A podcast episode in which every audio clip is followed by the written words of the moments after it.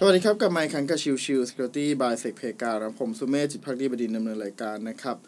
episode นี้จะเป็น episode ของวันพฤหัสนะครับ ซึ่งวันนี้เนี่ยผมจะเป็นชิวๆนะครับ เป็นหัวข้อชิวๆที่มาคุยกัน ซึ่งก็เกณฑ์จะเป็นหัวข้อที่พยายาม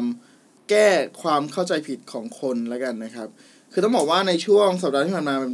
ช่วงเรื่องของข่าวเกี่ยวกับเรื่องของศาลรัฐธรรมนูญถูกแฮกใช่ไหมครับ แล้วทีนี้เนี่ยก็มีแบบพอวันอาทิตย์เอ่อก็เริ่มเริ่มมีการ จับผู้ต้องหาได้นะครับ แล้วผู้ต้องหาเนี่ยภาพผู้ต้องหาที่ออกมาเนี่ยก็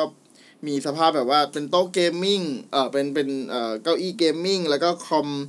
เก่าๆหรืออะไรเงี้ยครับ ทีนี้เนี่ยก็แบบมีคนไม่เชื่อ เพราะว่าด้วยข้อมูลเหล่านี้นะครับ ซึ่งอันนี้ก็คืออยากให้เข้าใจทำความเข้าใจก่อนนะครับว่าจริง ๆ แล้วเนี่ยการแฮ็ก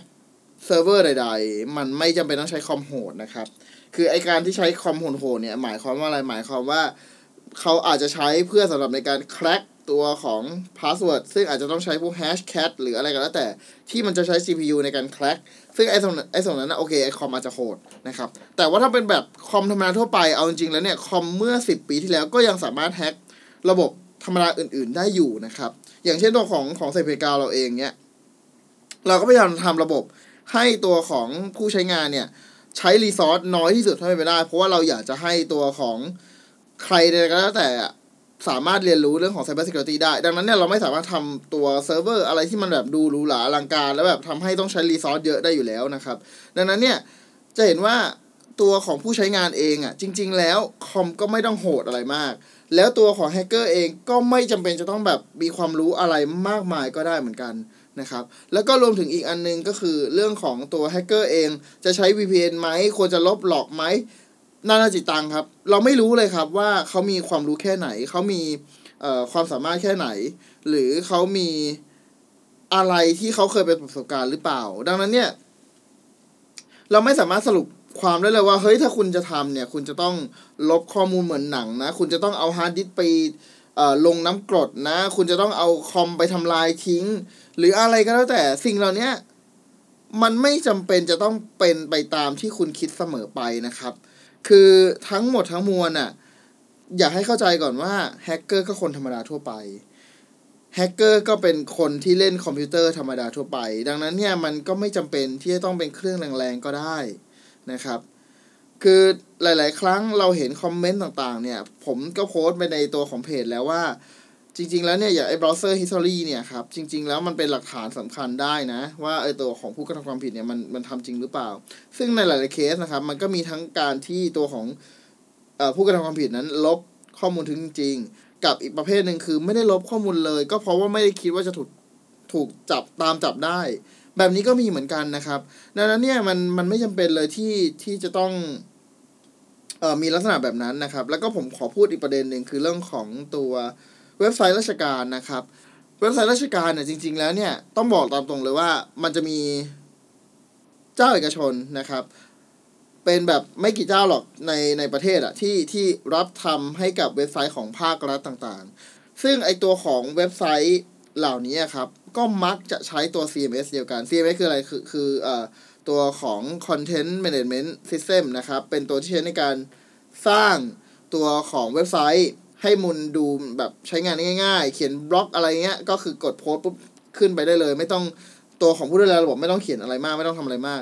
ซึ่งไอตัวแบบเนี้ยครับเขาเรียกว่า CMS ซึ่งถ้าเราจะเห็นกันไปในระดับโลกก็คืออย่างเช่นตัว Joomla WordPress หรือพวกนี้นะครับ ซึ่งคำถามคือไอตัวของ CMS ตัวเนี้ยมันมีช่องโหว่ไหม มีใครเคยถามหรือเปล่า มีใครเคยตามหรือเปล่าว่าไอตัวของ CMS ของของเอกชน เจ้าที่ทำให้กับทางของภาครัฐเนี่ยต่างๆเนี่ยมีช่องโหว่หรือเปล่านะครับ อย่างที่ผมเคยพูดไปแล้วนะครับ ว่าเอกชนเนี่ยมีการพยายามทำในเรื่องของ TOR ว่าเฮ้ยก่อนที่คุณจะส่งมอบตัวของเว็บไซต์เว็บแอปพลิเคชันได้เนี่ยคุณต้องทำตาม OWASP ก่อนนะ คุณต้องตรวจสอบเรื่องของช่องโหว่ต่างๆก่อนนะ ก่อนที่จะนำมาส่งมอบได้นะครับ แต่ภาครัฐอะผมไม่เคยเห็นนะ ผมไม่เคยเห็น TOR แล้วระบุว่าตัวของแอปพลิเคชันเนี่ย จะต้องตรวจสอบตาม OWASP ให้เรียบร้อยก่อน แล้วค่อยมาส่งมอบนะครับ ดังนั้นเนี่ย มันอาจจะรั่วจากส่วนของแอปพลิเคชันที่มันถูกพัฒนามานานมากแล้ว เราไม่มีการแก้ไขช่องโหว่อะไรเลย มาตลอด 10 ปีก็ได้ ดังนั้นเนี่ยจะบอกว่าตัวของแอปพลิเคชันเองที่ถูกแฮ็กเนี่ย มันมันอาจจะเป็น ช่องโหว่ธรรมดาทั่วไปก็ได้ครับ แล้วคอมที่ใช้ในการโจมตี execution หรืออะไรเงี้ยครับ มันไม่ต้องไม่จำเป็นต้องมีเอ่อวิวิสมาหลาอะไรก็สามารถใช้อ่อโจมตีได้ครับ แล้วก็รวมถึงเรื่องของความชำนาญของแฮกเกอร์จริง ๆ แล้วเขาอาจไม่ได้ใช้ตัวของของการโจมตีแบบ manual เลย เขาอาจจะใช้เครื่องมือในการสแกน แล้วก็โจมตี ไปเลยก็ได้เหมือนกันนะครับ ดังนั้นเนี่ยมันมันทั้งหมดเนี่ยมันมันขึ้นอยู่กับตัวของของ attacker แล้วก็ขึ้นอยู่กับตัวเซิร์ฟเวอร์เลยว่าทั้งสองฝั่งเนี่ยมันมีการเตรียมการมาแค่ไหนนะครับ ตัวของ attacker เองอาจจะไม่ได้ไม่ได้มีการเตรียมการอะไรเลย คือวันนั้นเป็นข่าวดังก็เลยเข้าไปทั่วที่ตัวของเว็บไซต์แล้วก็ทำการถูกโจมตีก็ได้ มันก็เป็นไปได้เหมือนกัน แล้วก็รวมถึงของฝั่งเซิร์ฟเวอร์ เซิร์ฟเวอร์เองไม่ได้มีการอัปเดตมาตลอด 10 ปี หรือไม่มีการ maintenance เลย ราะว่าราชการส่วนใหญ่ก็จะแค่นั้นนะครับ ก็คือซื้อแล้วจบไม่เคยมีการ maintenance ดังนั้นเนี่ย ตรงเนี้ยคือส่วนที่หลายๆคนมองพลาด หลายๆคนคิดว่ามันจะต้องเป็นเหมือนหนัง หลายๆคนจะต้องคิดว่าโหแฮกเกอร์ที่ต้องใช้เครื่องระดับเทพแฮกเกอร์ที่ต้องซ่อนตัว โดยใช้ VPN สารพัดสารเพทุกอย่าง การแก้ไขหลอกทุกอย่าง เอาจริงๆ มันไม่ใช่เหมือนในหนังครับ การทำงานจริง ๆ การโจมตีจริง ๆ มันมันไม่ได้เหมือนในหนังครับ อย่างที่ผมโพสไปในเพจนะครับ ที่ผมเคยจับเรื่องของผู้กระทำความผิดได้ จากหลอกจากตัวของหลักฐานจากเครื่องใดๆก็แล้วแต่สิ่งเหล่านั้นน่ะ